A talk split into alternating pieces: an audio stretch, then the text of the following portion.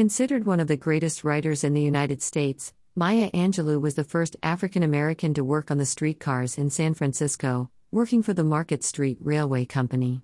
She was the first African American woman to recite her poetry at a U.S. presidential inauguration, the first African American woman to make the nonfiction bestsellers list, the first African American woman to have an original screenplay produced for the movie Georgia, Georgia in 1972.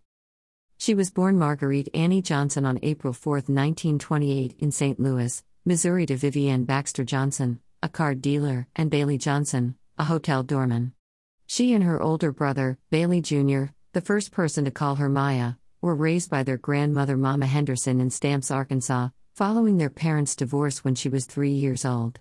Mama Annie, as she was called, worked until early morning frying ham and boiling chickens. She made meat pies, offered cold lemonade, and selling homemade meals to workers at the local lumber mill. For breakfast on Sundays, Mama Annie would make eggs, fried potatoes and onions, yellow corn, fried fish, and biscuits covered with butter. Dinner might include buttered biscuits, fried corn cakes, pork sausage, green beans, and homegrown fruit. Stamps was a segregated town with the black residents living in an area called the quarters, and whites in a separate section divided by a set of railroad tracks and Red River. A town where black patients had to find black doctors and black dentists, but none were to be found.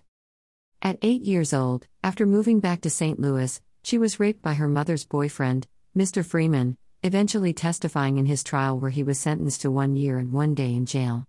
His attorney was able was able to have him released that same day, Hours later, he was murdered. Fearing that her voice led to outcome, she'd stop speaking to anyone except Bailey. In 1945, Maya Angelou graduated from Mission High School and gave birth to her son, Clyde Bailey, Guy Johnson, at 17. She became a madam at 18, renting a house to two prostitutes and even later worked as a prostitute herself. In the 1950s, at the age of 26, following her marriage to Tosh Angelos, a music lover and sailor of Greek origin whom she'd met at the Melrose record shop, she changed her last name to the variation Angelou, while working as a singer and dancer of calypso music at the Purple Onion. She helped Malcolm X with the Organization of Afro American Unity, OAAU, participated in the Harlem Writers Guild, and helped organize the Cultural Association of Women of African Heritage, was appointed National Ambassador for the United Nations International Children's Emergency Fund, UNICEF. A gourmet cook, Maya Angelou collected more than 100 cookbooks, loved foods such as lamb curry with side dishes of fresh pineapple, tomatoes, papaya, and mangoes. Her favorite authors included James Weldon Johnson, who wrote Lift Every Voice and Sing, Paul Laurence Dunbar, Langston Hughes, William Edward Burghardt, W.E.B., Du Bois, and Shakespeare. Charles Dickens' A Tale of Two Cities was one of her favorite books.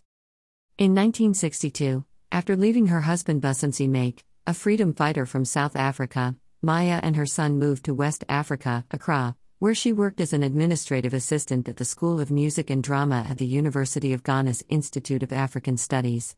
Returning to California at 38, she wrote and narrated a 10 part KQED educational television series called Blacks, Blues, Black, which highlighted African traditions still current in American life at the age of 40. Her first autobiography, I Know Why the Caged Bird Sings was published in 1970 at 42. The theme shows that people can survive with courage and dignity, even in hostile environments.